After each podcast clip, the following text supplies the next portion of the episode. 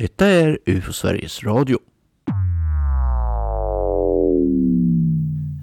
Varmt välkomna till UFO Sveriges Radio som nu startar en intervjuserie. Därför blev vi UFO-intresserade. Vi har gjort ett antal kortare samtal med UFO Sverige-medlemmar. Vissa sitter i styrelsen, andra inte. Vill du också dela med dig av något som du upplevt, kanske till och med vara med och prata i UFO Sveriges Radio, tveka inte att höra av dig. I dagens avsnitt samtalar jag, Tobias Lindgren, med Håkan Ekstrand, Martina Myrtorp och Thomas Michanek. Mycket nöje!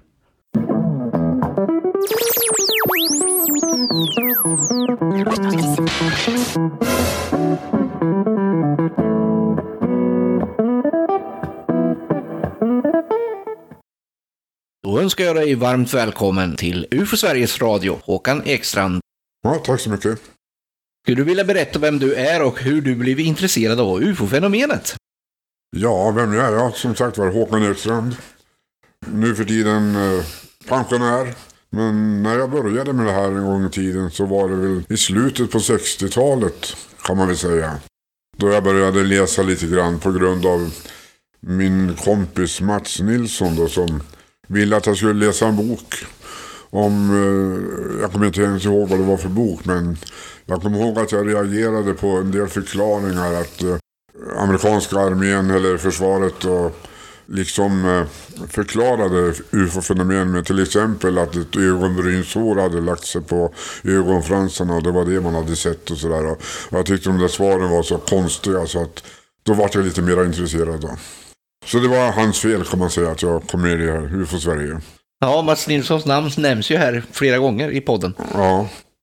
Hur länge har du varit med, medlem i UFO Sverige och eh, hur upptäckte du själva organisationen då? Ja, det var ju en eh, kille som hette Torvald Bertelsen som åkte runt i hela Sverige, eller i stora delar av Sverige i alla fall. Och höll föredrag om, om eh, ja, UFO och UFO Sverige. Och det var, jag tror det var 1976 som jag kom med i UFO Sverige då. Och eh, vi bildade också då en lokalgrupp i UFO Sverige i, i Sala då, som hette SAT. Sala Amatörförening för tvärvetenskap betyder det. Ja, det var ju så jag upptäckte organisationen. då. Och jag tyckte det var lätt vettigt när Torvald Bertelsen, eller Bevan som han heter nu för tiden, berättade om vad de gjorde och eh, vad de ansåg om UFO på den tiden. Då. Hade UFO-Sverige redan då börjat bli något mer rumsrent jämfört med 1970? Ja, det kan man väl säga. Det, var, det vart ju lite mera undersökningar och eh, vettiga förklaringar på en massa fenomen. Man, man undersökte lite mera. Inte alls så mycket som vi gör nu men i alla fall så gjorde man lite mera eh, fältundersökningar då, kan man säga. Och eh, de förklaringar som kom fram vart ju mer åt det eh, naturliga hållet så att säga. Det gick att underbygga de här undersökningarna. Så att man kunde gå tillbaka och kolla svaren så att säga. Ja, inte alls så mycket men i alla fall finns det en massa undersökningar som där man kan lista ut svaren nu, nu för tiden om man säger så. Då. Vad tycker du är bra med UFO Sverige? Ja, det är väl att vi har den kritiska hållning som vi har. Och eh, verkligen försöker i alla fall undersöka alla fall som kommer in då under ett år. Och eh, Sen har vi också blivit ett gäng, liksom UFO Sverige, en social institution kan man säga. Där vi känner varandra och vi trivs med varandra och, och uh, har kul. Samtidigt som vi jobbar om man säger så. Va? Ja, det är väldigt mycket arbete. Ja, jo det är mycket arbete. Och det är ju inte bara att springa ute på åkrarna och titta på stjärnor utan det är register och ja, din radio här och, och liksom det är mycket som inte folk vet egentligen vad mycket jobb det ligger bakom massa saker. Och eh, Johans jobb och eh, alltså våran rapportcentrals jobb och sådär. Och det är inte alltid så kul om man säger så. Det är mycket administration. Ja, mycket. Men det är kul när man kommer ut på andra sidan. Och det, det är säkert mycket jobb för dig då med din roll som administratör eller, eller redaktör för UFO-aktuellt. Ja, Och men den har ju från början då när vi gav ut UFO Aktuellt då, efter brytningen då 1980 då. När UFO Sverige gick åt två håll kan man säga. Vi, UFO Sverige gick åt det mera vetenskapliga hållet och de som inte ville vara med oss vart ju mera ET-snubbar om man säger så då. Så att, eh, och eh, då Ja, alldeles i början när vi gav ut UFO-aktuellt så var ju det ja, ett heltidsjobb kan man säga. Ungefär i tio år tills eh, Claes Svahn var ordförande och han tog över en hel del av, av eh, ufo-aktuellts eh, tillblivelse kan man säga. Men ja, jag sätter ju fortfarande ihop tidningen och eh, gör en massa annonser och grejer och sådär. Och, och eh, försöker få den att, att bli så snygg som möjligt då, om man säger så. Och så är det en himla massa jobb bakom den här föreningen som inte syns utåt. Ja, det är ju det. Det, finns, det är ju bara att sköta prenumerationsregistret. Det tar alltså många timmar i veckan egentligen. Och nu försöker vi byta system på det. Då, då blir det ännu mer att göra med det så att säga. Så att det, men så småningom så skulle det bli mera automatiserat kan man säga så att det blir lättare att, att sköta de här registren. Och det är inte det enda registret utan vi har ju rapportregister och och eh, vi har ju olika register för våra, båda, ja det är samma register men de behandlas lite olika då. Eh, Rapportnytt och UFA-Aktuellt då, i de här registren. Sen har vi ett medlemsregister också då som vi måste sköta om. Det är mycket som inte folk vet helt enkelt hur det går till. Mm. och utan medlemmar är ju för Sverige ingenting. Nej, det är ju inte det. Utan det är, de, det är tack vare medlemmarna som vi lever kan man säga. Att vi får in medel för att kunna ge ut tidningar och eh, göra den här poddradion och allting sånt där. det, det är som sagt var mycket jobb.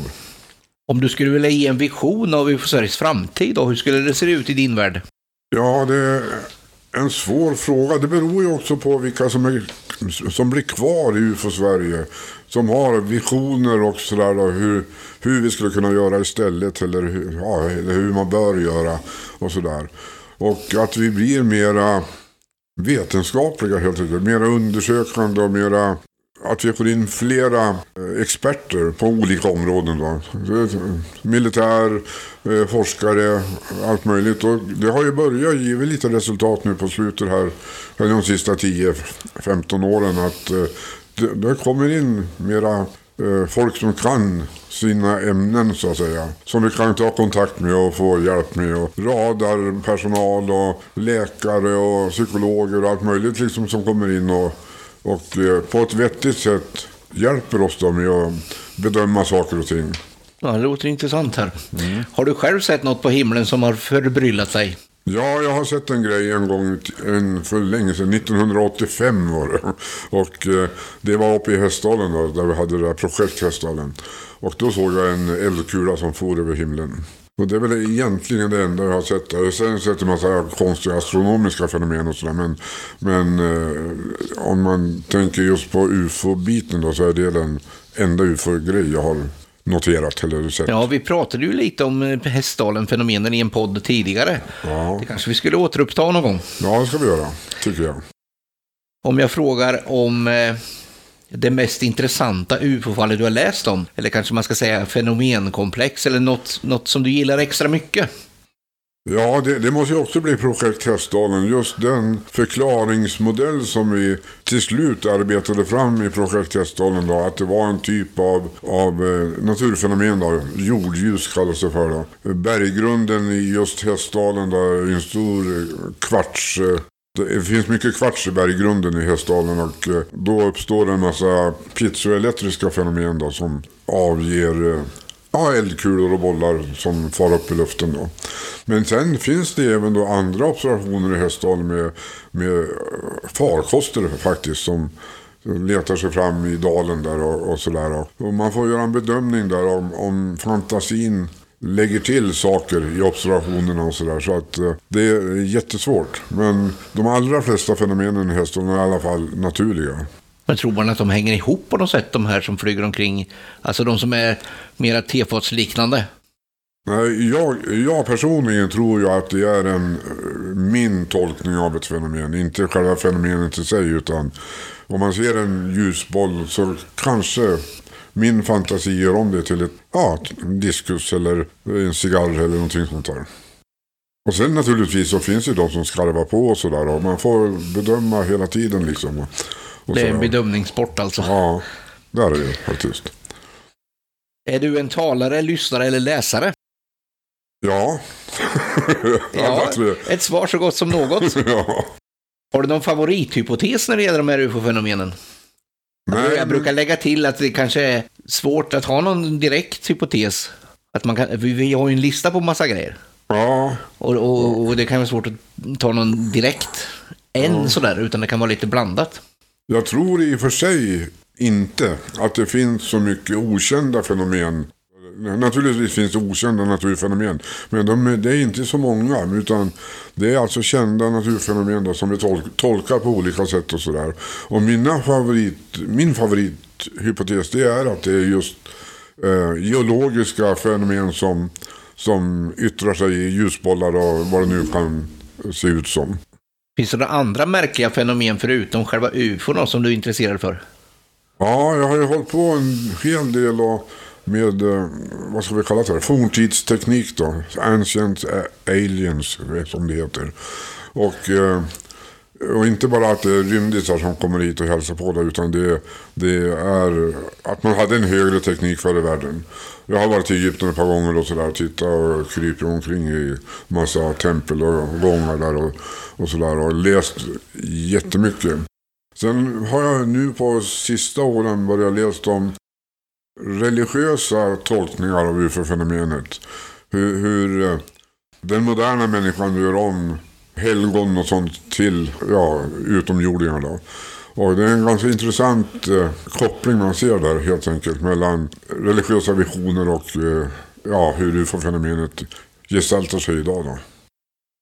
Har du och din omgivning samma uppfattning om din världsbild? Ja, eftersom min omgivning till största delen är folk inom Sverige så har vi ganska lika världsbild på det viset. Men sen då mina andra vänner och sådär som inte är involverade i UFO-Sverige, de tycker ju att jag är kanske konstig ibland och kanske har fel ibland och sådär. Men det blir aldrig några djupare diskussioner med de människorna för de vill inte prata om det helt enkelt. Så att det, det, Jag tänker att det är någon som går omkring och tror någonting om dig som inte stämmer. Det finns sådana. Ja, det skulle jag tro.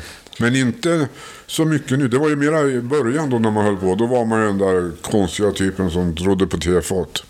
Men då, då levde vi i en annan tid. Då var det mera foliehattar och folk skrattade Ja. lite åt, eftersom de inte hade en aning om vad vi höll på med. Ja, visst var det så. Nu är det mycket mer öppet. Folk känner väl till oss på ett helt annat sätt? Ja. Eller, eller gör de det? Ja, det tycker jag. Inte så mycket som vi vill som ska känna till oss. Men de som väl kommer i kontakt med oss, de tycker ju nog att vi är ganska normala i alla fall. Då, så att det... Vem eller vad skulle du vilja höra i UFO Sveriges Radio framöver? Jo, det tänkte jag på att vi skulle kunna göra. Det är att vi frågar vår, några observatörer om de kunde ställa upp och prata om deras observation då. Med en, en av våra fältundersökare till exempel. Och eh, utbyta tankar och sådär. Det skulle vara jättekul att höra egentligen. Och ge en annan bild också utav UFO-Sverige. Att vi inte bara vi som pratar utan allmänheten också. Det har du helt rätt i. Det är lite, jag har räds lite det ämnet faktiskt. Ja. Att jag inte har tagit upp det än. Men det är klart att det borde vara med naturligtvis. För det, vi intervjuar ju mycket folk och träffar många vittnen och så. Ja, nu vill ju inte alla vara med då, men jag skulle kunna tänka mig att några skulle kunna ställa upp i alla fall. Oh ja, den tar jag med mig. Ja, Skulle du vilja lägga till något så här mot slutet? Kanske någon egen fråga eller rekommendation du vill skicka med till lyssnarna? ja det skulle väl kanske vara då att eh, prenumerera på våra tidningar helt enkelt. Och eh, lär er saker, det, så. Det, det är inte alls, många tror att vi är konstiga fortfarande.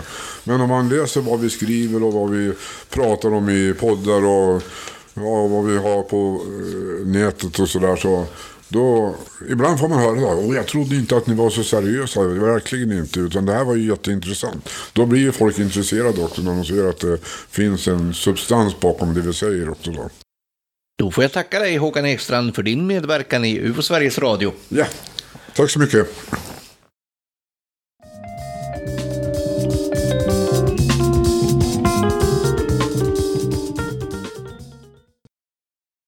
Önskar jag dig välkommen till UFO Sveriges Radio, Martina Myrtorp. Tack så mycket.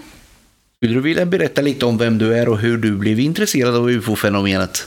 Ja, vem jag är? Jag heter Martina Myrtorp, är 36 år, bor utanför Hallsberg med två barn och djur i en villa och eh, lever det vanliga livet. Hur jag kom eh, i kontakt med UFO Sverige tror jag får säga som många andra där att det började nog med att jag och pappa kollade på Arkivex när jag var liten om kvällarna och det var där jag fastnade. Många UFO i Arkivex, absolut. Ja, jag har hört det och jag stämmer in. Men sen, intresset växte därifrån. Mm.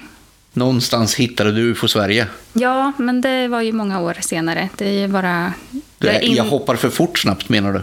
ja, ja, jag är inne på mitt sjunde år nu i UFO Sverige och eh, jag hittade UFO Sverige genom att jag bara satt och jag tror jag såg någonting på tv eller om det var på Youtube eller någonting och liksom började surfa runt och hittade ufosverige.se av en slump. Jag hade ingen aning om att ni existerade, eller att vi existerade som det är nu. Och då såg jag att det fanns en kurs att gå, så då anmälde jag mig ju bums. Så jag gick egentligen direkt från att hitta UFO Sverige till att gå kursen och sen Så du har inte plöjt en massa böcker innan och sådär?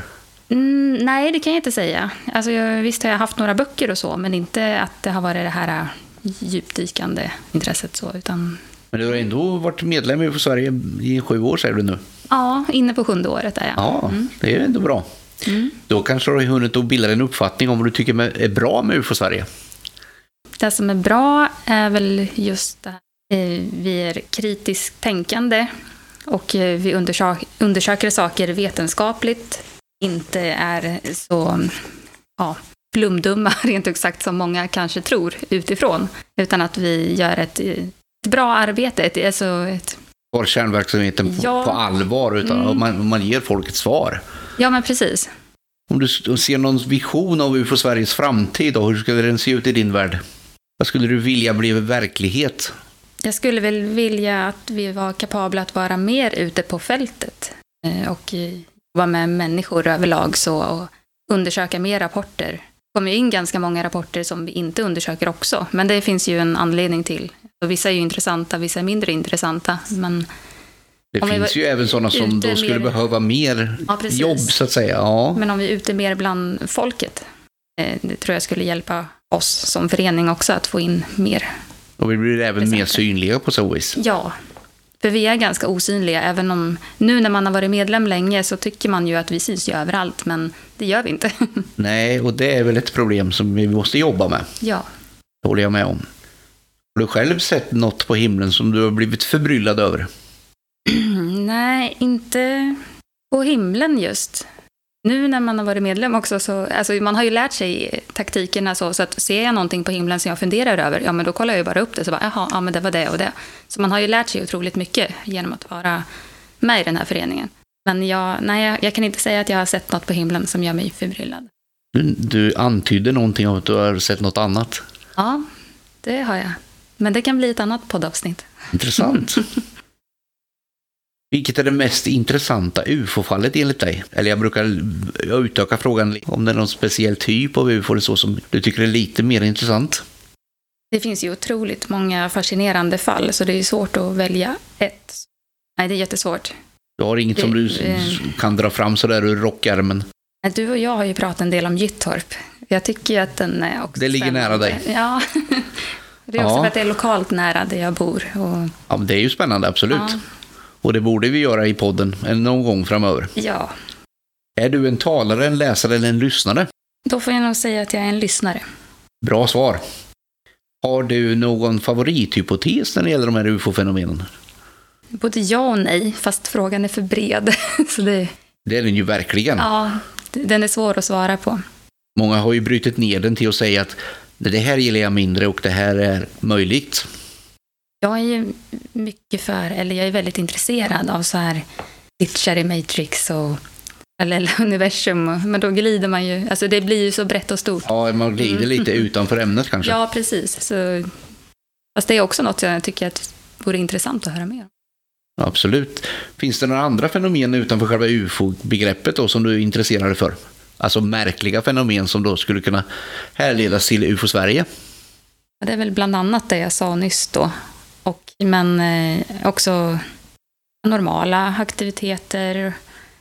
Sen tycker jag ju att det är väldigt intressant med folktro och naturväsen och den biten. Mm. Folktro kanske man inte kan, men naturväsen. Jo, men det är många som drar det parallellt till folktro. Ja, Och gärna om man drar ufo-fenomenet långt, långt tillbaka i tiden när inte ens begreppen fanns. Mm. Då kopplar man ihop det med folktro och tror att det är samma fenomen fast det byter skepnad under tid. Mm. Förr i tiden var det folktro istället. Ja, precis. Har din omgivning samma uppfattning som du om din världsbild? Nej, det skulle jag nog inte säga att de har. Eh, Det är nog... När man säger, eller när man berättar vad man håller på med så är det många som blir nyfikna och eh, intresserade så, men eh, det är nog inte... De flesta eh, går väl inte vidare på det intresset, utan ja, ibland, det beror lite på om det är något extra jag brinner för. Men vissa är ju också bara att de tvärvänder och liksom, det, nej, håll inte på nu. Men du stöter på att folk blir rädda för ämnet menar du? Men att de tycker att det är löjligt. Att, Då har de, ja, de har alltså ingen aning om nej, vad det handlar om. det är ju okunskap. Nej, men det är ju ändå spännande. Ibland orkar man berätta, ibland gör man det inte. Nej, precis. Vad skulle du vilja höra i UFO Sveriges Radio framöver? Något som du tycker skulle vara spännande? Ja, men undrar om jag inte vill höra lite mer om naturväsen och så då. Det har väl varit någonting i alla fall. I podden tidigare det har var jag svårt att dra mig till minnes väldigt, just väldigt naturväsen. Har vi pratat om det? Kanske. Eller varelser Jag får nog tänka på det. Ja, varelser har vi nog pratat om. Ja, Men just naturväsen vore väldigt intressant att prata om. det Den ska jag ta med mig. Mm. Den tackar jag för. Någonting som du vill lägga till här på slutet? Kanske någon fråga? Något du vill skicka med till lyssnarna? Ja, det jag skulle skicka med till lyssnarna det är väl i så fall då att eh, om ni inte redan är medlemmar så bli det. För att det är ett galet härligt gäng att hänga med och man lär sig otroligt mycket för varje gång man träffar dem. Det rekommenderas absolut. Då tackar jag dig, Martina Myrtorp, för din medverkan i UFO Sveriges Radio. Tack så mycket.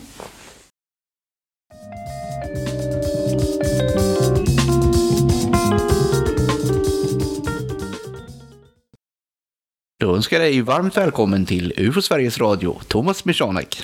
Tack så mycket. Skulle du vilja berätta vem du är och hur du blev intresserad av UFO-fenomenet? Oj, vem jag är. Ja, eh, världens kortaste livshistoria. Född i Stockholm, uppväxt i Karlstad, flyttade till Linköping för att studera till civilingenjör. Vilket jag lyckades med. Och så eh, har jag bott i Linköping i 40 år faktiskt i år. Och då förstår lyssnarna att jag är inte jätteung. Jag fyllde 60 här i år. För bara ett, en liten stund sedan. Jag får gratulera. Ja, tack, tack. Eh, jag körde mitt stora firande när jag fyllde 50, så jag har hållit det lite lugnt. Hur jag blev intresserad av UFO? Jo, jag var som tonåring väldigt intresserad av det här med rymden och astronomi och sånt. Eh, det här var ju ungefär början, mitten av 70-talet. Då var det ju fortfarande ganska aktuellt det här med månfärderna eh, liksom och sånt. Så det var det som fick igång det intresset. Då när jag gick till stadsbiblioteket i Karlstad då, där jag spenderade min eh, tonårstid, då fanns det en hylla där som handlade om rymden kan man säga. Och då lånade jag lite böcker där och på samma hylla då så stod det böcker om UFO. Eh, då hade de liksom buntat ihop det på samma plats i biblioteket. Och då blev man jättenyfiken. Jag hade aldrig hört talas om det här förut. Och då fanns det en bok som hette, gissa vad, Ombord på rymdskepp med George Adamski. Så det var liksom inkörsporten för mig för att börja liksom intressera mig för det här. Och sen kom du i kontakt med UFO Sverige. Nej, så var det faktiskt inte. Utan på något sätt, förmodligen via det här bibliotekshyllan, så fick jag nys om en förening som heter GISOF. En Göteborgs UFO-förening som fanns på 70-talet. Så var den föreningen som jag gick med i först och prenumererade på deras tidskrift då, som hette GISOF Information, tror jag. Men sen la ju den föreningen ner. De var ju inte så långvariga. Eh, någon gång där i mitten, ja, slutet på 70-talet. Då blev det UFO Sverige istället. Minns inte exakt hur jag fick reda på det, men eh, det var väl via Gisoft förmodligen. Så då gick jag ju med i UFO Sverige. Och sen har jag ju varit lite av och till medlem och prenumerant kan man säga.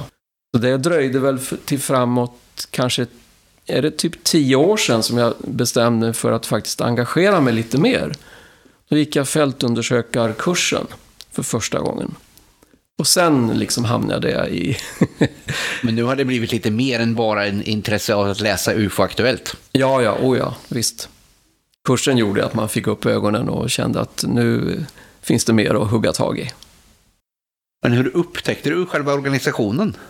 Ja, det är det jag inte minns här i efterhand. Alltså det var på något... Men det var någonting i, i, i brytningstiden mellan Gisoff och UFO-Sverige Ja. när det kom igång där. Jag tänkte om det var innan 1980 när UFO-aktuellt kom till. Ja, jag, jag misstänker nog att det var i samband med att den tidningen kom, att jag på något sätt ersatte Gisoff-information med UFO Sverige Aktuellt, som den hette då. då. Ja, för Gisoff-information, man får ju leta länge om man ska hitta en tidning som har samma dignitet. Den var ju väldigt bra. Ja, de, det var ju en jättebra förening på många sätt. I samma anda kan man säga som UFO Sverige är idag. Ja, men det tog väl en stund innan UFO-Sverige kom upp i den klassen. Ja, så är det ju. Så det Sverige, var ju UFO-Sverige var ju något annat i början. ja, så är det ju. Och det kanske var det som gjorde att jag var lite, inte var så aktiv i början då, eftersom jag dels har gått naturvetenskaplig program på gymnasiet och gick vidare till civilingenjör, så har jag ju den här vetenskapliga bakgrunden. Den funkade väl inte hundraprocentigt med UFO Sverige just då.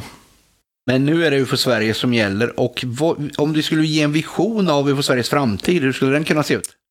Ja, men jag ser väl liksom att vad vi ska försöka göra är ju att bli en aktiv spelare i, vad ska vi kalla det för, forskning om UFO. Att det ska bli lite mer etablerat, kanske komma in på universitet och få forskningsprojekt och att vi då kan bli en viktig part i det som ställer upp med kompetens och material via AFU till exempel, vårt arkiv i Norrköping. Så att vi blir mer en del av forskaraspekten på fenomenet. Naturligtvis fortsätta med vår vanliga verksamhet också, men att vi kommer in och att det här blir lite mer etablerat och man vågar liksom eh, även i forskarvärlden ta tag i det här, att vi kommer in, hjälper till i den delen då. Det har väl börjat öppna sig lite nu på senare tid. Ja, det har det väl, men kanske inte så mycket i Sverige. Det är väl det jag saknar. Att vi borde få in en fot där, eller väcka intresset på något sätt hos den etablerade vetenskapen att det här är ett fenomen värt att studera.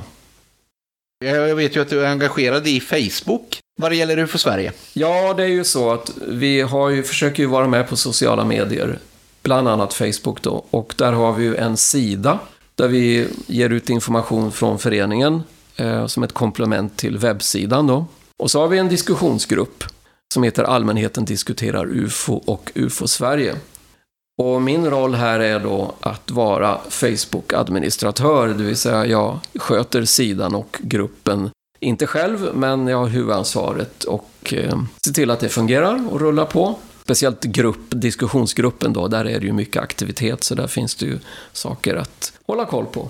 Reglerna där har ändrats under åren, eller?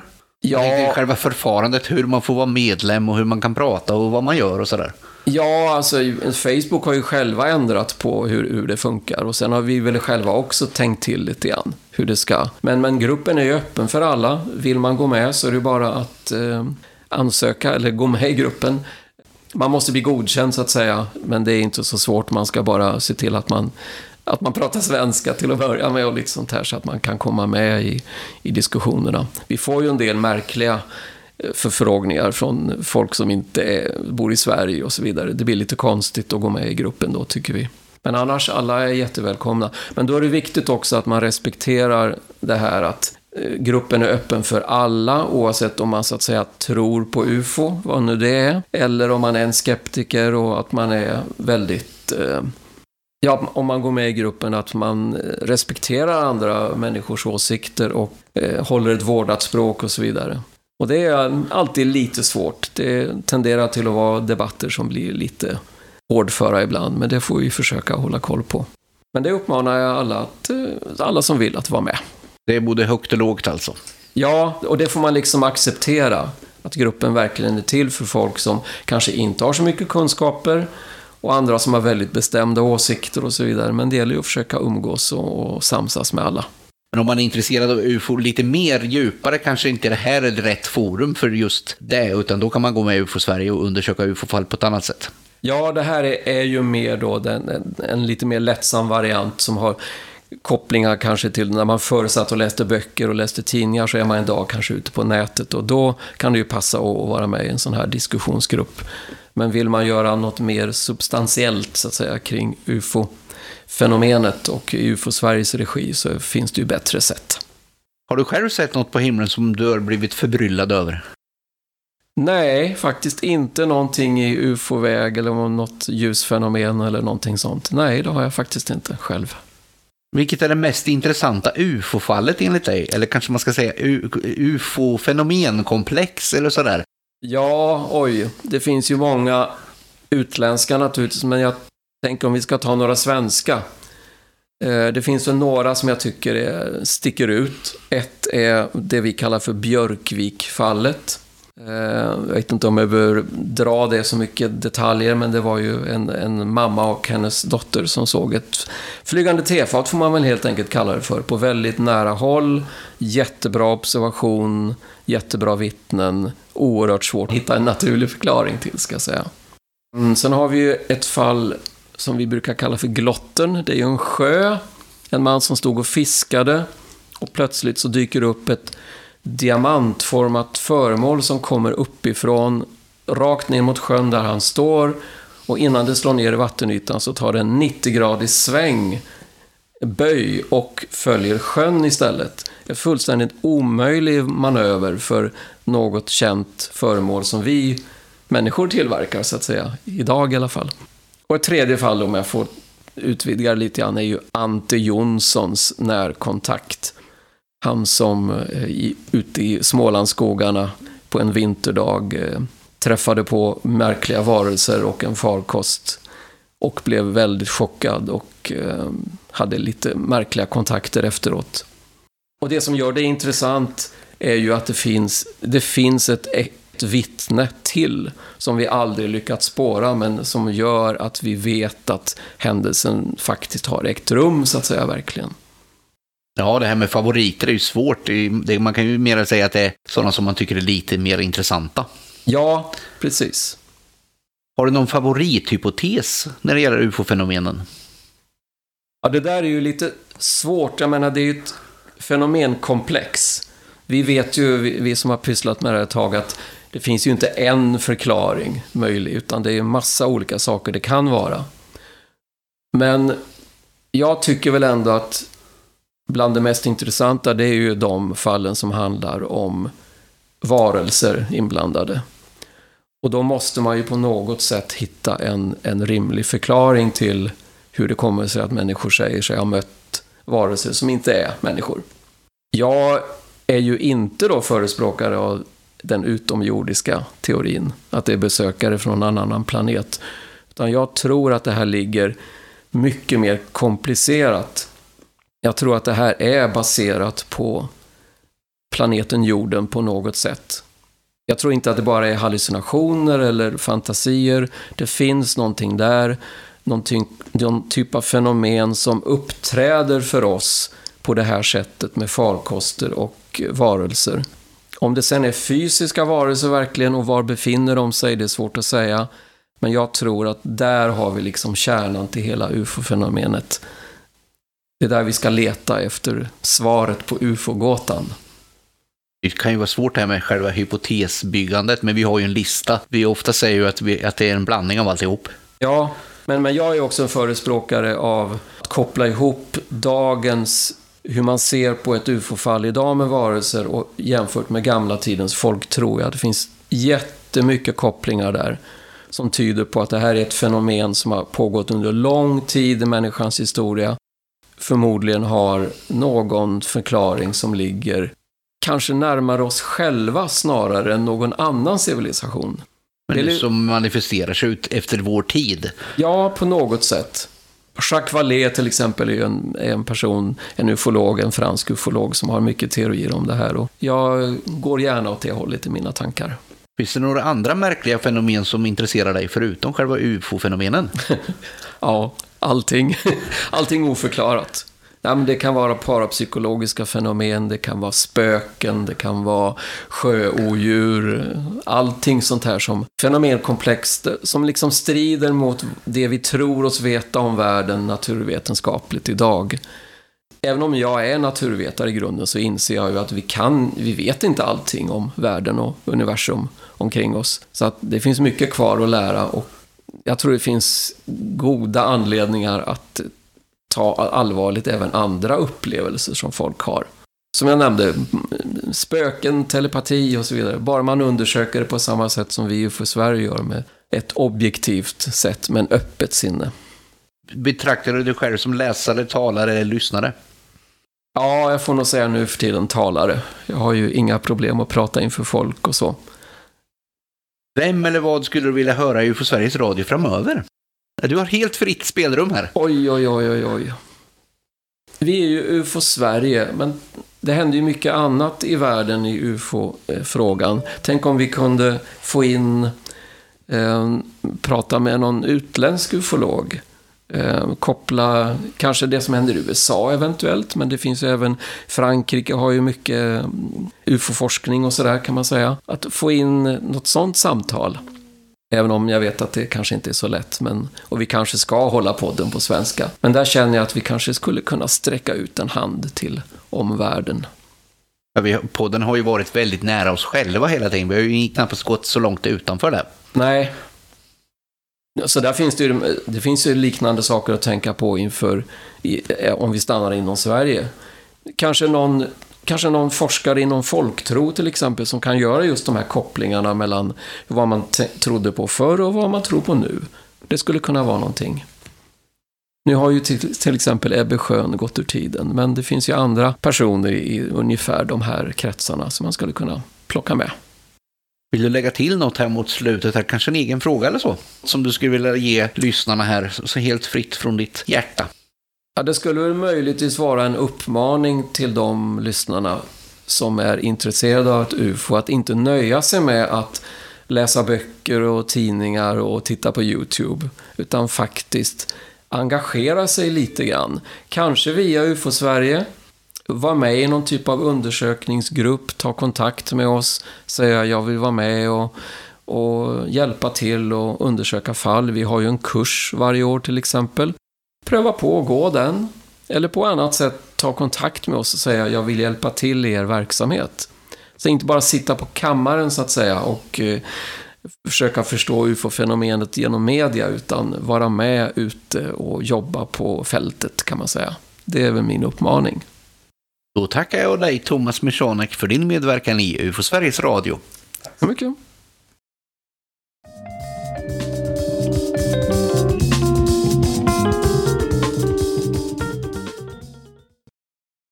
UFO Sveriges Radio görs av riksorganisationen UFO Sverige.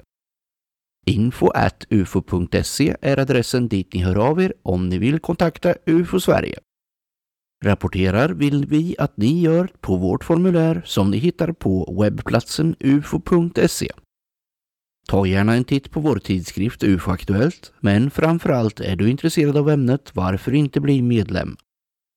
Fortsätt gärna att lyssna på UFO Sveriges Radio och till slut hoppas jag att vi syns på riksstämman i Västerås den 20 maj.